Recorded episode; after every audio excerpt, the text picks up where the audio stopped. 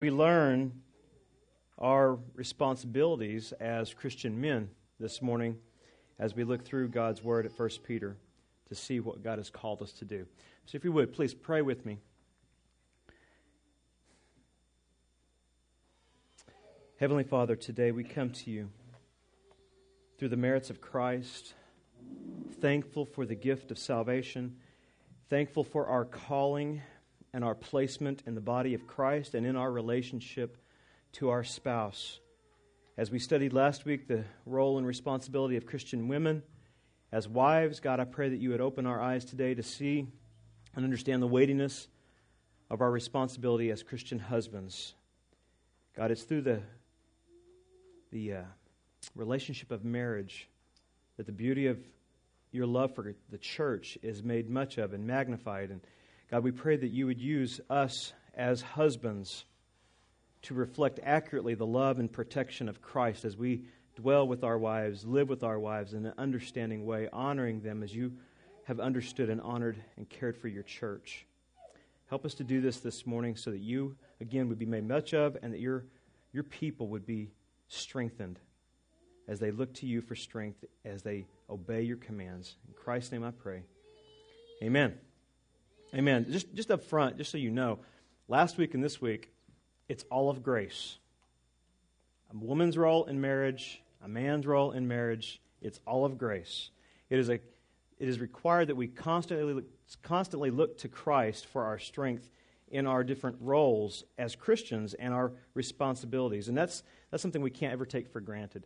And today, what we're going to be covering as we study 1 Peter 3 is we're going to be looking at some really practical ways that men apply basically doctrine or God's, God's calling on their life as leaders in the home, how they apply this outwardly in response to God's inward calling in salvation and placing them in the home in which they dwell as husbands. And throughout this book, throughout the book of 1 Peter, we see that God is calling for Christians to reflect basically their inner work, the inner work of Christ, the inner work of salvation, in an outward situation. God's calling us to reflect what God has done in us in our relationships outwardly in all of life. And what Peter does is he moves in this book. You've seen this already in chapter 1, 2, and now 3, how Peter moves from one type of relationship that Christians are called to serve into into another type, and each one becoming a little more intimate, a little more maybe difficult in that regard because it requires much more reliance on Christ rather than our own strength. And basically, he's showing us how that God moves us through his sovereign grace into these relationships so that we could basically be transformed by His grace and declare that in an intimate way to those around us. In, in, chapter 3, 1 through 7, we're not going to read the text just yet, but in 1 through 7, what God is doing, He's calling for Christians to display, again, the inner work, the inner work of Christ, the inner work of God's great mercy, in an outward manifestation through their behavior these passages deal with the behavior of Christians in the most intimate of relationships, in the relationship of marriage. Last week we saw verses 1 through 6 how, how God's grace, his unmerited favor, is displayed through a Christian wife's willing submission and Christ like adornment for the sake of her husband's salvation. And today, in verse 7, we'll see how God's grace is displayed or made manifest through a Christian husband's Christ like leadership of his wife. Now, when I read this text, it almost seems like we're, we're cruising along here talking about the great salvation we have, and then we talk about some, some responsibilities we have, and you still kind of come to this text going, why is this all that important in 1 Peter? Why, why is God emphasizing this in 1 Peter chapter 3, right in the middle of the book, that we need to take what's been done to us inwardly and manifest it outwardly? Well, because something was transpiring in the day of Peter that also needs to still transpire today. The gospel brings transformation of everything in our life. And in Peter's day, this, this needed to be manifest in a very visible way that the role between husband and wife would be transformed by the gospel, by becoming joint heirs with Christ. It would remove some of the stigma uh, of the pagan thought of the day. And it's still supposed to do that for us here today. It, it should help us as we go through this, men, to remove some false concepts you may have because of our culture. You're going to be confronted this morning. I'm just going to tell you that. And it's very hard for me to do it because it's first and foremost confrontive to me. Because Peter rebukes me. here. And you're going to be rebuked this morning, and I hope in a way that you'll repent and, and return in thankfulness to what God has called you to do as husbands. But it's very important that we have our view of marriage and our role of husbands shaped by Scripture, not by culture.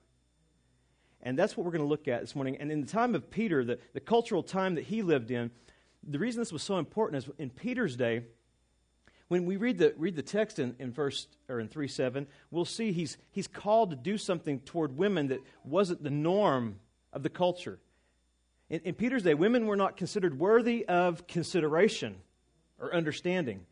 And they certainly weren't worthy of honor, respect. They weren't worthy. They weren't, they weren't worth much to men at that time period. They were considered more like utensils, or we could say vessels, privy pots, basically things that were basically discarded once they're wore out. They served for a purpose, domestic duties, and childbearing. That was their only worth in the eyes of the culture. And sadly, some still think that in our culture. They still view women sometimes with a, a view more like Peter's day than like the scriptures say. And we, we understand something, though, by reading chapter 1 and 2. We understand that it's through God's great mercy in the gospel of Christ that every sphere of the Christian's life is transformed, including our view of women, our view of husbands, our view of wives. And everything in our life inwardly is transformed and it manifests in our behavior outwardly. Where there is no outward manifestation of an inward work, there is lack of evidence that there truly was an inward work of salvation. So, so men, the way in which you treat your, your wives is also a testimony to the inward work of Christ, humbling you, calling you to a high calling. Get this, men, you're called to represent Jesus in your marriage. You're called to follow his example. And again, apart from grace, that's impossible. But by grace, you've been transformed through the gospel. Notice this in 2 9, what grace does. Look what it says in 2 9. It says, But you are a chosen race. Now, understand in the context, who's he speaking to? He's speaking to Jews and Gentiles. Not just Jews who understood some of these terms, but Gentiles who were excluded. They were common. They were utensils, privy pots, considered by the Jews as worthless. But now he says, You are a called out race, a royal priesthood, a holy nation, a people for God's own possession. And how did he possess us? He purchased us with the blood of Christ, his own son. He did that so that you may proclaim the excellencies of him who called you out of darkness into his marvelous light. You were not you were once not a people, but now you are the people of God. You had not received mercy, but now you have been mercied. You have received mercy. You were once common vessels, like the way they viewed the women in the culture. You were once common vessels who, by God's grace, have been turned into a chosen race, a royal priesthood, a holy nation, a people purchased by God. Now you're considered, as you read down further in this text, in, in chapter 2 or throughout chapter 2, he talks about us being living stones, precious stones, precious vessels. That's what Peter's calling for when we look at our wives. See them through the lens of the gospel. They're now joint heirs. They're now part of that royal priesthood, that chosen race, that holy nation, that people for God's own possession. They've been purchased with the blood of Jesus. And a gospel centered vision will change the way you view and relate to your wife inwardly and outwardly. Because they're not common vessels anymore. You see them not as common, but as precious vessels, set apart, sanctified by God, and they are to be understood and they are to be protected. They are to be protected and understood through our strength and our leadership, men. This is our responsibility. And if you're going to reflect Christ accurately, you must be willing to die to your selfishness to give your life to service for your wife. Again, apart from grace, you are not going to do it. So you look to Christ, how he did it, how he considered others as more important than himself, according to Philippians 2. And he dis- went to the cross with joy, knowing what he would accomplish for the sake of those who were not really worthy, but who that were loved by God. Therefore, men, you should love and lead your wife in the same way Christ loved and lead us to salvation through his sacrifice. That kind of leadership in a man displays where our true strength lies. One of the things Peter's going to address here is the false idea that men have, because they are men, they're created in the order of God first, that they do have authority, but he's going to squish the idea that men use their masculinity to dominate women. through an overbearing attitude or a, a very harsh approach to our wives. Instead, he's going to say, You need to display true strength, not physical strength, spiritual strength and authority that reflects Jesus' leadership that is in your heart, leading you to humility, leading you to reflect God's mercy outwardly in your relationship to your wives. We're to be reflectors of the work of Christ outwardly, of what he's doing in us inwardly. If we love the grace of Jesus, we love the grace that God has bestowed upon us, we should therefore be very gracious in regard to our leadership, to our spouse. Again, this is a high calling, and I am primarily preaching to me this morning. I fall far short of the commands here. And I wonder sometimes why I struggle in prayer. And Peter tells us why.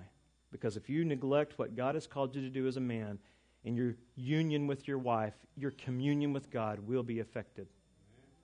That's very clear. Let's look at 1 Peter 3 1 through 7 to get the context and focus on verse 7 this morning. In the same way, you wives, be submissive to your own husbands, so that, even if any of them are disobedient to the word, they may be won without a word by the behavior of their wives. Again, that's the inward transformation that God has produced in them is overflowing outside of them into their behavior toward their husbands.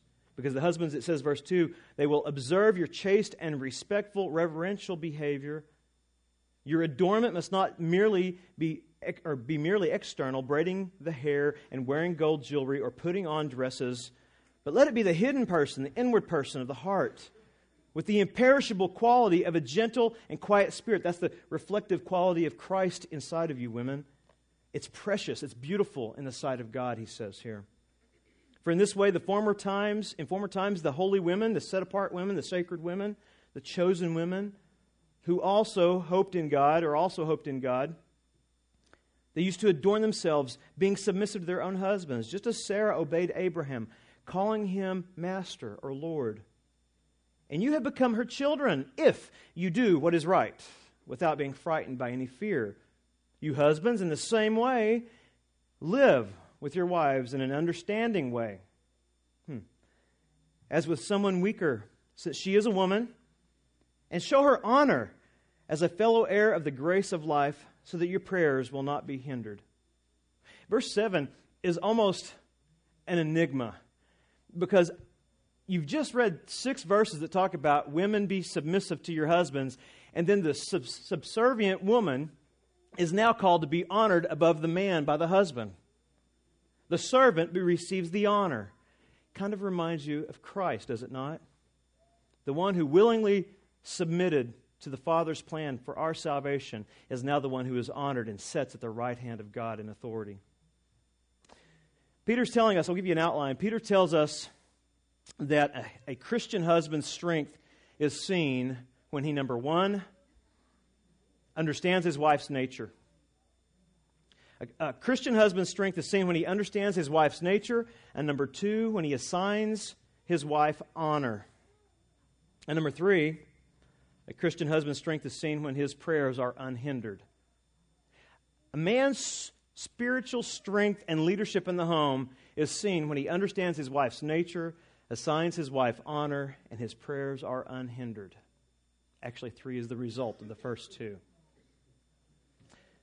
Christian husbands display Christ like strength and leadership when they, number one, understand their wife's nature. That's what it says in verse 7.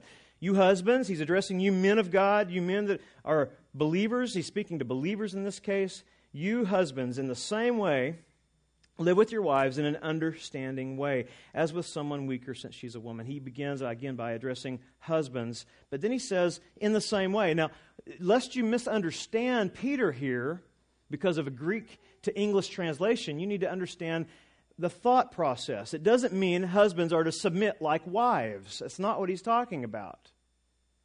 Husbands have a distinct role in marriage, and it's not subservient, it is leadership. He's the lead like Christ. And he tells us in the same way, and then he tells us what kind of way. It's an understanding way, and a way that would strengthen, and a way that would protect your wife. So, in the same way as what is your question? When you read that, you should be asking yourself a question. Okay, Peter, husbands in the same way. Well, I'm thinking it's verse 6 or 1 through 6. In the same way as women? No. In the same way, what he means is, as Christian women, in the same way that Christian women show through their outward behavior their reflection of Christ's work inside of them, so men should show the work of Christ inside of them through their distinct role in an outward way toward their wives. Do you understand that? It's, it's through the work of, of the inward work of Christ that we are to both reflect his work in us out of great thanks in our behavior toward our spouse, in yet the distinct role in which we're called. We're complementarian. We don't mix the roles, they're distinct. She submits, but to submit, she needs to have leadership. And if you're going to be a leader and if you don't have someone submitting, then it's hard to lead because there's no one there. But that leadership and that submission, in the same way, is to reflect the inward transformation of Christ through the gospel. If you're thankful for what He's done in your heart, you'll be thankful for the spouse He placed beside you, and you'll treat her appropriately. Verses, verse 3 7, we're really going to look at 7. We're going to break it down into a whole lot of little pieces. But 3 7a, that would mean the first phrase in this passage. He tells us to, to live with our wives in an understanding way. Well, he tells us how, really, to, to, to be uh, in the same way as the women, in the sense that we are showing an outward behavior. He tells us to live. Live. This is a very interesting word. Um, in the Septuagint, the Greek translation of the Old Testament, this word has to do with sexual intimacy. Okay? Peter broadens it a little bit further, but doesn't neglect that part of it. Dwell with her in union, is what he means. Dwell with her or lay beside her intimately, is what he's saying. So, in other words, become very acquainted with your wife in the sexual term and in a spiritual way, is what he's going to address here. Basically, what he means is if, you, if we, I try to break it down into some kind of an English way of understanding this, is intertwine your life so tightly into your wife that her desires and your desires look the same. You know what's going on inside of her. You know what makes her tick. You know what she desires. You know what she needs. Dwell with her. Seek to understand her, her needs physically, intimately, and spiritually. And one of the ways we do that, men, spiritually, is we seek the good of our wives above the good of ourselves. Wow, and this is the part, guys, that's going to be hard, okay? Because our culture dictates to us as men, sadly, that our wives are here to serve us. And not the fact that the way Scripture talks about it, they serve us by leading us to thankfulness for Christ. But no, our culture still says today that women are here to basically gratify our needs. And Peter is saying something a little bit different here. He's telling us how we are to dwell with our wives, how we are to initiate this dwelling, how we are to be responsible as men for the intimacy in marriage. Again, our culture doesn't say that to us today. It puts the responsibility on women to do that. Well, when I look at this, I ask, how can we live with our wives the way Peter is calling for? What, what's required to do that? Well, I guess the idea here is, is basically live in such a way that you're in constant communion with your wife. So you have to ask yourself, how much time do you spend with your wife as opposed to other things? Because he says, live with her in an understanding way. And the literal term there of understanding is live with her according to knowledge, gnosis, according to the facts that you know about her. Well, you cannot dwell united closely to her, in union with her, intimately with her, unless you really spend time with her. And men, this is hard because if you're going to understand your wife's spiritual needs, you may have to uh, put aside some of your wants. it's hard. It's difficult, especially again in a culture that wants to dictate, dictate to us as men that we ought to get whatever we want whenever we want it. And if we, our wives don't like it, then they can stay in the house while we go to the shop. It may mean that we as men need to spend less time pursuing our own pleasures to pursue the pleasures of our wife. Maybe watch less TV. Maybe spend less time on the internet. Maybe spend less time fishing, hunting, working on the farm, talking to other men. It's great to have good fellowship with guys, but you do that to the neglect of your wife, you have failed as a husband to obey God's command. If you know more about the other men in this church than you do about your wife, you need to repent and ask God for forgiveness. Peter puts a responsibility when you go through this text. When you go through this text and you read it in its, in its entirety and in its full chapter, what Peter is saying in verse 7, after we get this great picture of submission in verses 1 through 6, is Peter's saying the responsibility, and Paul will agree with him, but Peter says the responsibility for closeness and intimacy, dwelling together in union, falls on the heads of the husband, not on the wife. Again, if we believe the lie of our culture and of Satan, we'll let the culture dictate to, dictate to us our responsibility in leadership and in the pursuit of our wife intimately. Now, we unfortunately we can tie that word intimately. We we derive that or we drive that directly to sexual intimacy. That's not all that Paul Peter is talking about. What he's talking about is it's your responsibility, men, to romance your wives, to know your wives, to serve your wives. It's not her responsibility to initiate, it's yours. It's yours. And when you lead like that, she will respond. When you lead like Christ leads, and you initiate love first, not seeking your own pleasure, but the good of others, your wife, she will respond like the church responds to Christ with thankfulness and willing submission. And for a husband to do this, again, you have to spend time with her, but you also have to understand how to minister to her. It's not just looking at your wife and going, oh, I got to please her. I've got to do everything for her to make her happy. Part of your responsibility is to edify spiritually. It means you men need to be the theologians of your home. You need to be feeding your wives the word, leading your wives in worship. This is your calling. You're to reflect Jesus in that regard. Live with your wife. What Peter is saying, live with your wife in an understanding way. Live with her in light of the knowledge or the understanding that you have received from God's Word. Look at the, the knowledge you receive from God's Word. You can see it even in chapter 2. Well, we won't look at it specifically, but in chapter 2 or chapter 1, we know that we've received great mercy. We have both received great mercy from God. God has chosen us and called us to salvation. Therefore, we need to edify our wives with that knowledge when she is weary and worried about life. Remind her what the scriptures say. Dwell with her in an understanding way, understanding how to apply scripture to her life specifically. And guys, for you to do that, that means you're going to have to be studying not only your wife's needs, but God's word. This is not an out to come here this morning. This is a beginning to an end. The end would be to the result of the glory of God in your relationship to your wife as you minister the word to her. You wash her in the word, you cleanse her in the word, you purify, set her apart in the word, you nourish and cherish her in the word. And again, you take care of the spiritual side, and the outward side will also come much more easily.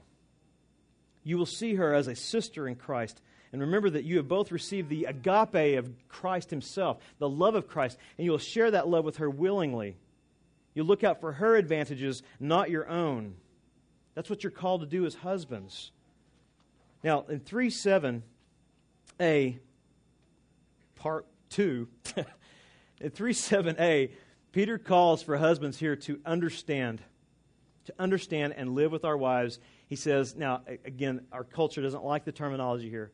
Dwell with her, live with her, be you intertwined with her as someone weaker than you, since she's a woman it's comparative. All he's saying is compared to you in your physical demeanor, not your spiritual relationship to God, not in your intellectual ability. You're not inferior, women. You're equal in those regards. But in your physical manifestation of your womanhood, you're physically weaker.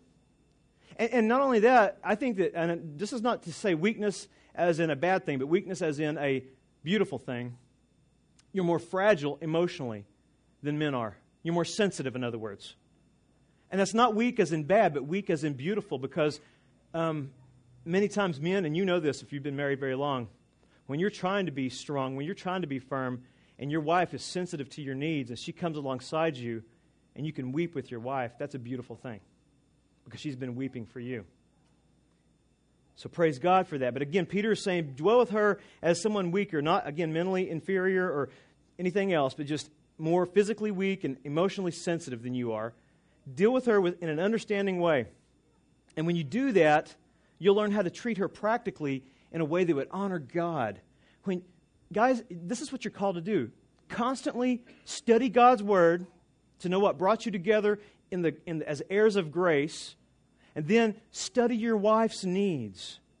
You're called to be her, her, her in house priest in that sense. You're called to lead her spiritually and, and do that practically. And the, the reason Peter says this, again, goes back to a cultural issue. He says, deal with her in an understanding, or live with her in an understanding way as with someone weaker since she's a woman. And what he's saying is to men, and guys, we still need to hear this, even in our culture today. Men need to be reminded of this because our sinful tendency and our temptation since the fall of Adam is not to lead our wives tenderly and carefully in an understanding way, but is to dominate them physically and intimidate them with our personality.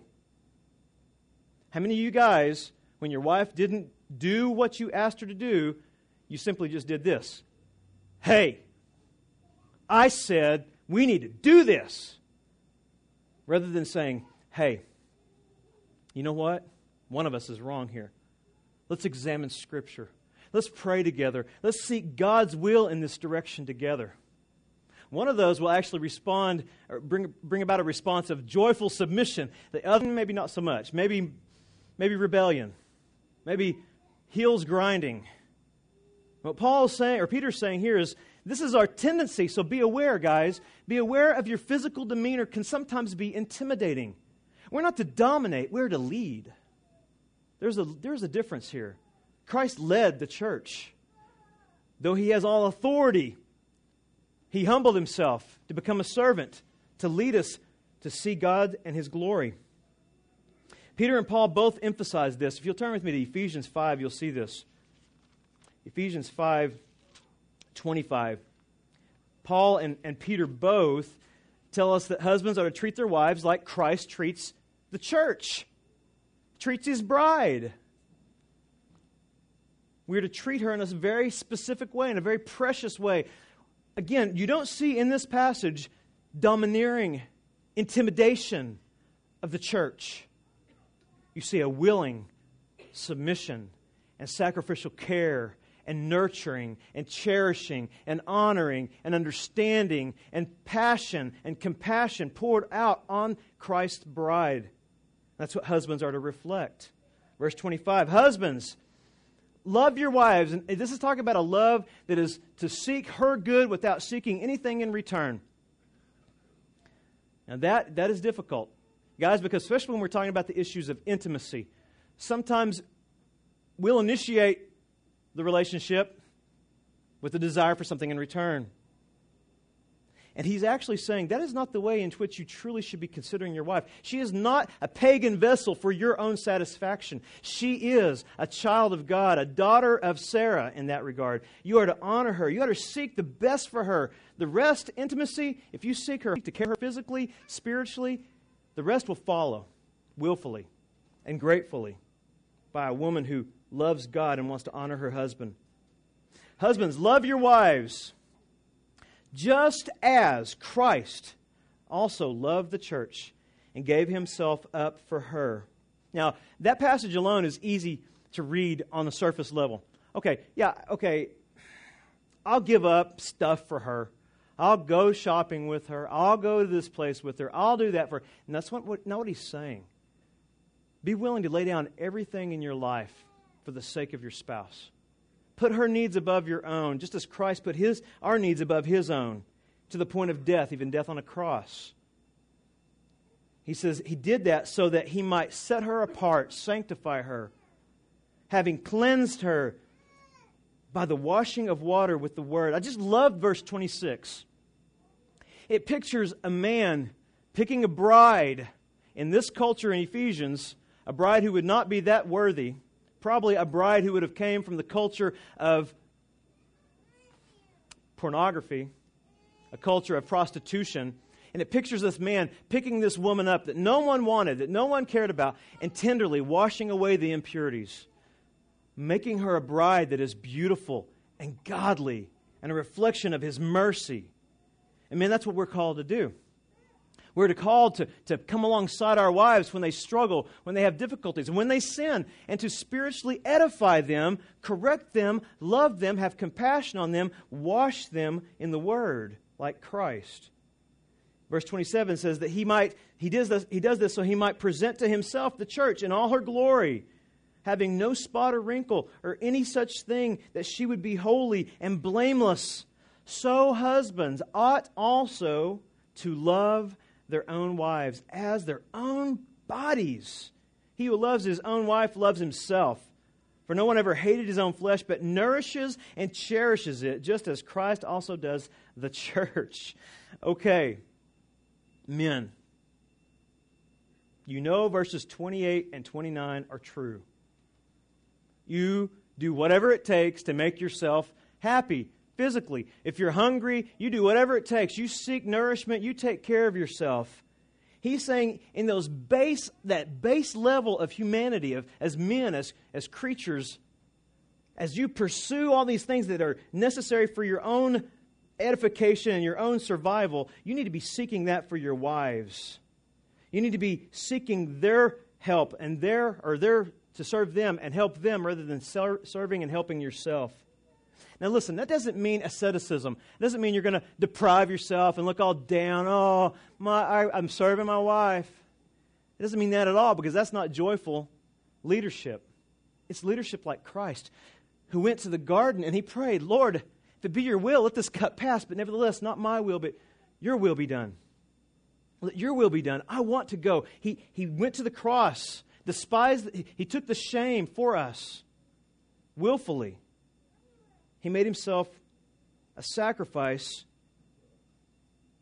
to treasure us, to love us, to honor us. And not because we're worthy, but because God has called him to lead us to see the glory and the honor of his heavenly Father. And, husband, that's what you're called to do in your relationship to your wife to lead your wife to see the glory of God in Christ. Go back in Peter 3 7. Peter says, Treat your wife he says, I think the King James may say a weaker vessel, like a weaker vessel, um, but not a weak vessel. Okay? It, it, treat your wife like you would. It's, it's really hard to grasp this in the English. Um, treat your wife like you would a preciously fragile, valuable vase. A precious vessel. Treat your wife not, not in a demeaning way because she's weak and she can't handle certain situations, and so I got to step up and do it all for her. No, you treat her in a special way because she's valuable, she's fragile, and your job is to be her protector and the one who cleanses her, the one who guides her, like Christ cleanses and guides the church. God has given you this great, glorious woman to bring him honor as the way you care for her, as Christ cares for the church. God formed her God made her who she is as a weaker vessel, a beautiful vessel. And He's given you the stewardship over that vessel. So, what Peter's saying is, you need to treat your wives, understand, live and understand with your wives as a weaker vessel, a fragile, beautiful vessel formed by God. Treat her as if you are a steward of the grace of God in that regard. Because it is a grace. If you're married to a godly woman, you have been immensely graced by God. It is a great privilege to have a wife who fears the Lord, and according to Proverbs 31, is to be praised in her response to her care for her home. What Peter does here in verse 3 7 is he, he warns us a little bit as well as instructs us how to care for our wives. He warns us that we need to learn how to handle our wives carefully. Um, it's very important that we do this it, it, again, because it's not just that we're handling her for our own service, but we're handling her to reflect the love of Christ for his church. That's what's going on. You husbands, in the same way, dwell with your wives in an intimate way, understanding her spiritual needs and her physical needs, and do so with as with someone who is weaker, not using your masculinity to dominate her, to intimidate her, but to lead her and care for her Show her honor, he says next. Show her honor. That's the second thing we see in 3 7b. He tells Christian husbands to display a Christ like leadership and strength in the way in which you assign your wife honor and respect. Show her honor, literally is translated, assign great worth to your wife. She's a fragile, beautiful vessel created by God, put into your stewardship, and she is valuable. She is preciously worthy of value because God has created her, God has saved her, and God has placed her beside you to serve you for His glory. And what's interesting here, grammatically, when it says show her honor, it doesn't mean like when you open the car door, you know, or the front door of the house, or you go out on a date, you, you show a little bit of honor there. Or, or it doesn't mean at the altar when you were married, you showed her great honor. Actually, the context and the way it's written grammatically is this is a present active participle. It means you show her honor continually until death do you part. You revere her, you set her apart as a sacred instrument of God, you show her great honor continually until you depart to be with the Lord. That's your calling as a man. Again, who does she represent? The church. Does Jesus ever let down his guard and protection of the church? No. Therefore, men, you, you are not to let down your protection of your wives. You're to show her great honor that's been assigned to you by God to protect her. She is, again, she is a sister in Christ, given to you as a stewardship to watch over her passionately by being dwelling close together and sacrificially and carefully because she is a woman made by God. Continual honor for your wife is a reflection, again, of God's continual care for his church, Christ's continual protection and purification of his church, as we saw back in Ephesians 5. If you looked at Ephesians 5.29, you'll notice the last part of that passage says that that the husband is basically to cherish and nourish his wife like he would his own body. The word cherish is the same kind of word as honor. You are to cherish your wives. And in cherishing her, you are to apply God's word to her, to purify her, to set her apart into God's service, to serve with you. And Paul and Peter both, again, address that throughout every time you read the context of dealing with marriage. They call husbands to constantly apply the word of God to a wife's life, to instruct her in a way that's continually being washing of the word, continual washing of cleansing, a continual edification, a continual sanctification process. Husbands, it's an ongoing job until the two of you depart to be with the Lord. It's your privilege, it's your honor, it's your mission field, it's your place of discipleship. And by the way, if you do this long enough, your wife will also be uh, able to disciple you as well and edify you as well because you're joint heirs, you're co heirs with Christ. But first and foremost, it's a man's responsibility to continue this practice continually.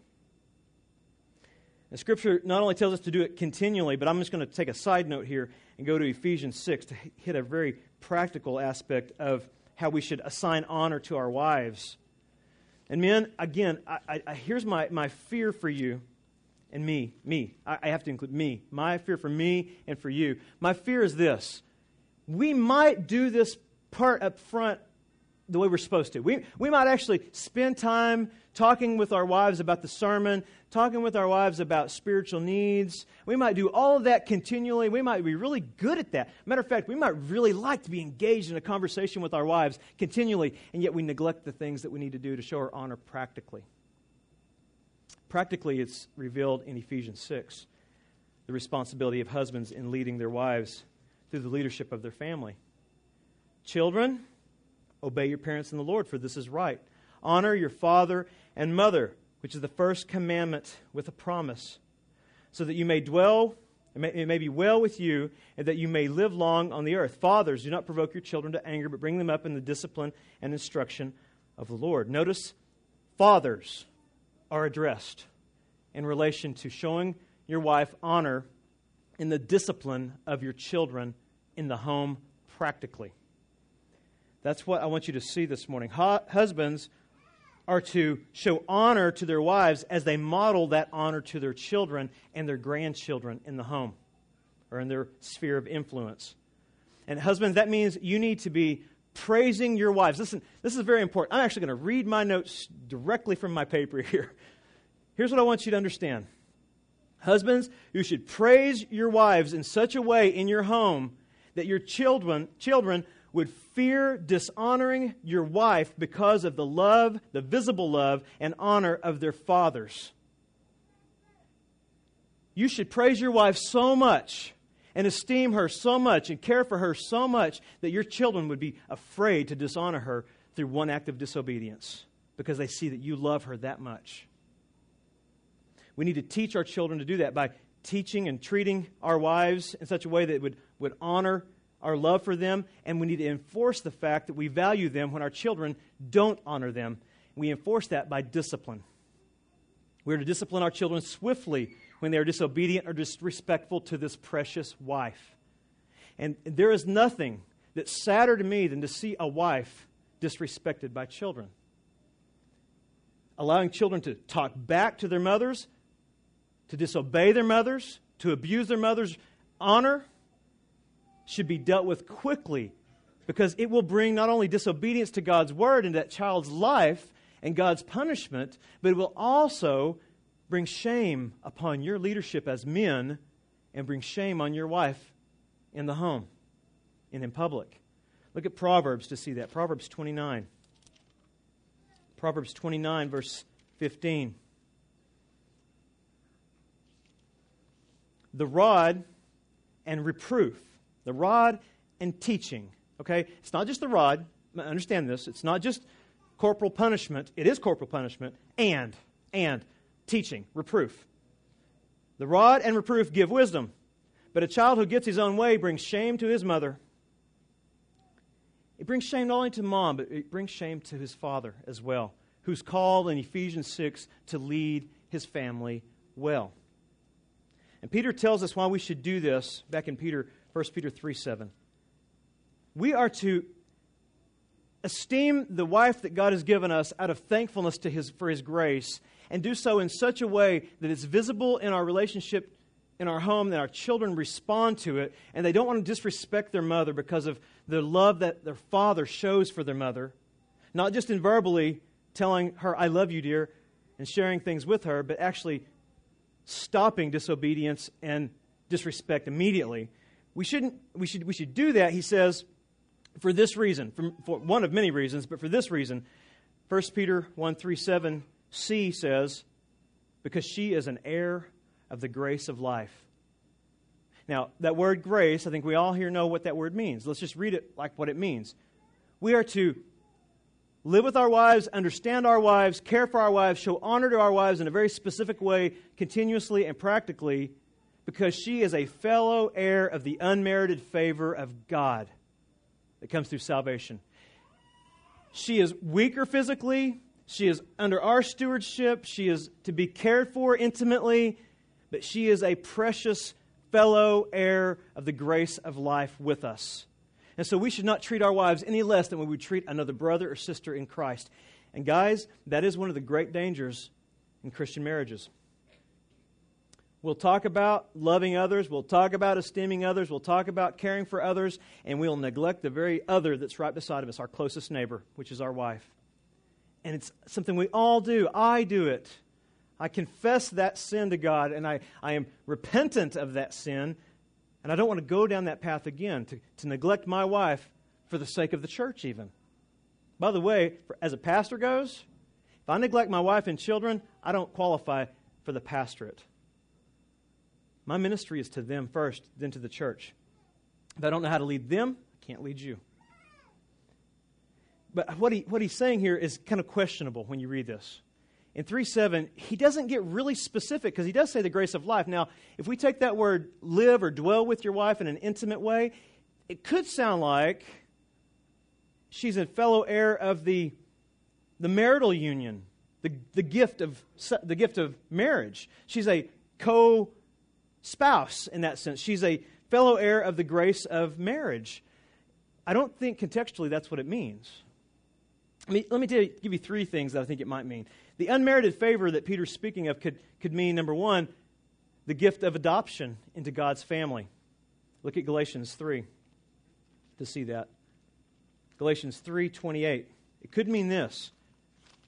Treat your wife in the way that Peter's calling for here because she is a fellow heir of adoption, a fellow sister in Christ according to God's mercy here in 328 of Galatians. It says, There is neither Jew nor Greek, there is neither slave nor free, there is neither male nor female, for you are all one in Christ Jesus. And if you belong to Christ, then you are Abraham's descendants, heirs according to promise. It could mean that. It could, mean, and I think it means that. But also, it could mean this unmerited favor could mean that it, it's the gift of marital union, togetherness until death do we part. That's what, look what Proverbs 18 says, that actually.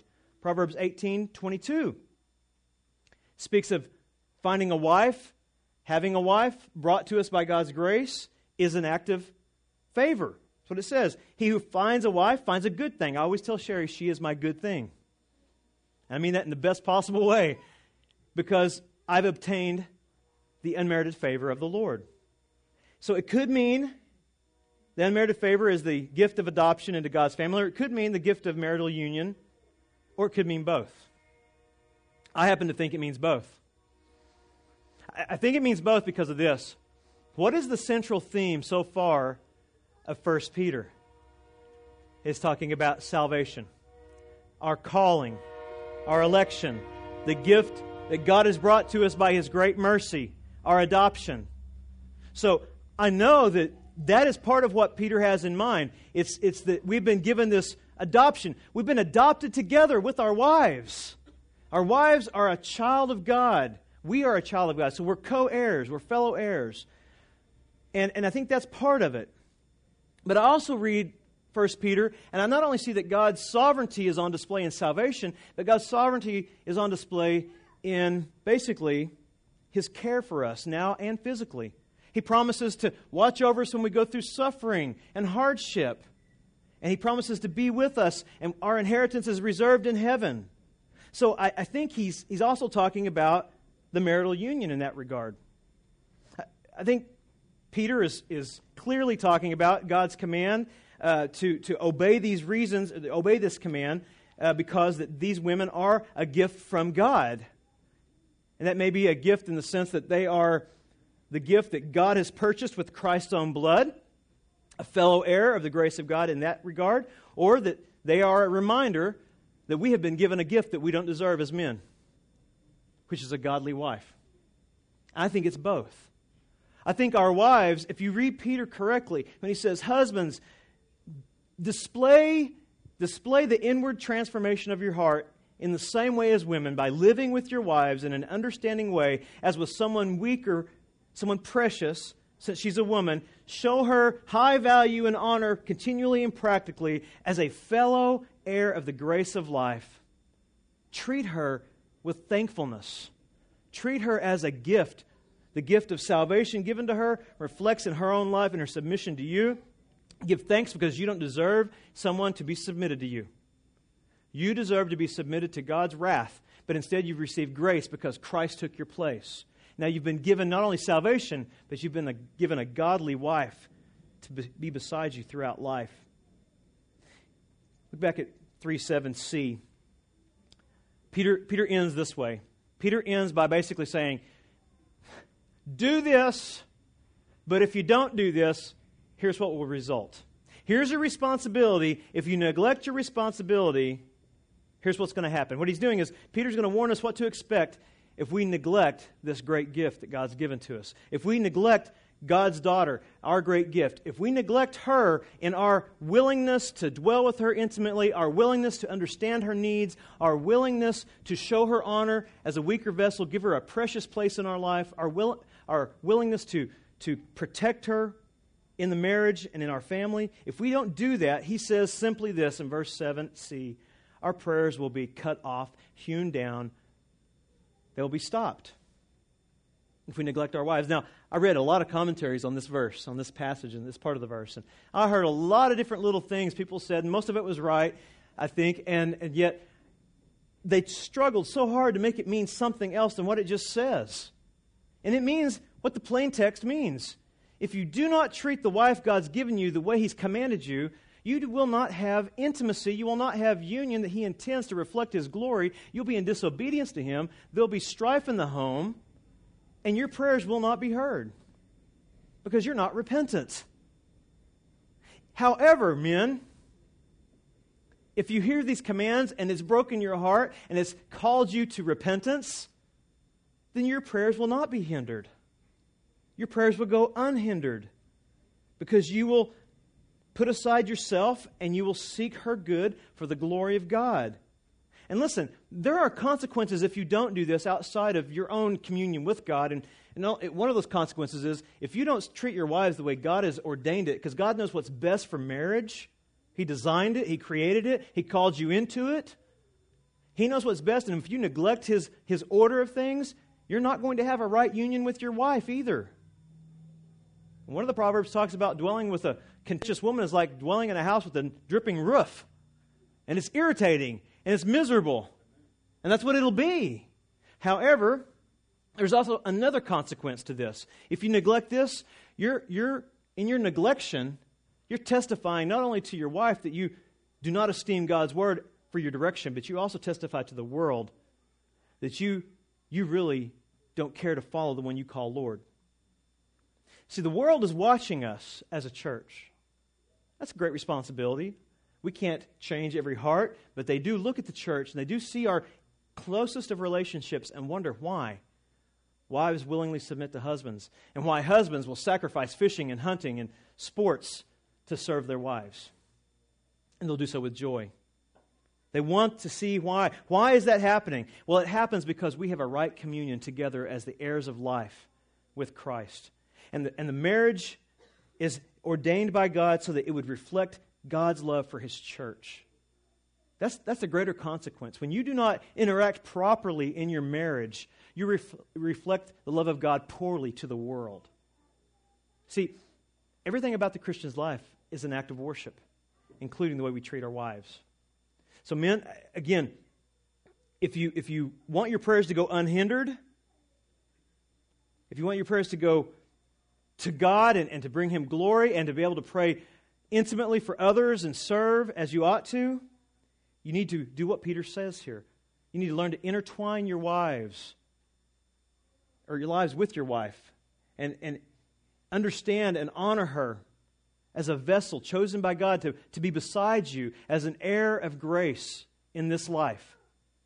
Then your prayers will go heard. They will be heard by God. They will not be cut off or hewn down before they ever reach God. Basically, God's saying in this passage, if you don't respect the wife I gave you, I will not listen to you. Don't expect to come to me for communion when I've commanded you to have union with your wife in a way that reflects my love for the church and you disregard it. But if you do regard his commands here as the desire of your heart, rejoice today. Repent and rejoice today. Because again, these, these commands are difficult, these commands are hard. But these commands are worthy of pursuit because that woman beside you, men, was placed there by God Himself to display His glory and to display the love that He has for His church to the world. And your, your duty and your delight ought to be to do what Peter says here.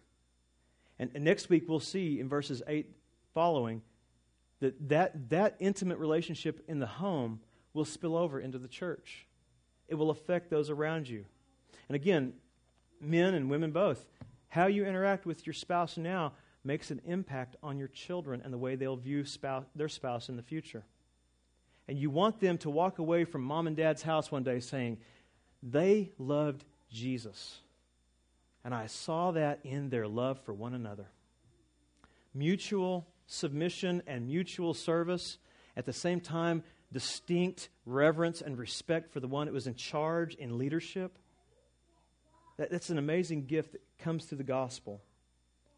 And, and husbands, if you're going to reflect the gospel in your leadership, you're going to reflect the, the strength of Christ that's transformed your life, it will be seen in the way you love your bride, the way you care for her, the way you watch over her, and the way you pursue her now until the day you both go home to glory.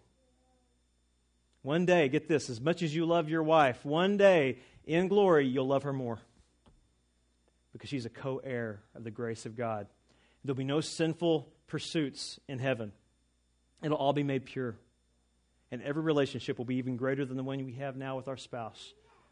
But God is preparing us now to be effective in this world as we witness through our love to one another in our relationship and marriage. So let's pray and give Him thanks for that this morning. Father, we thank you for this time. We thank you for your word.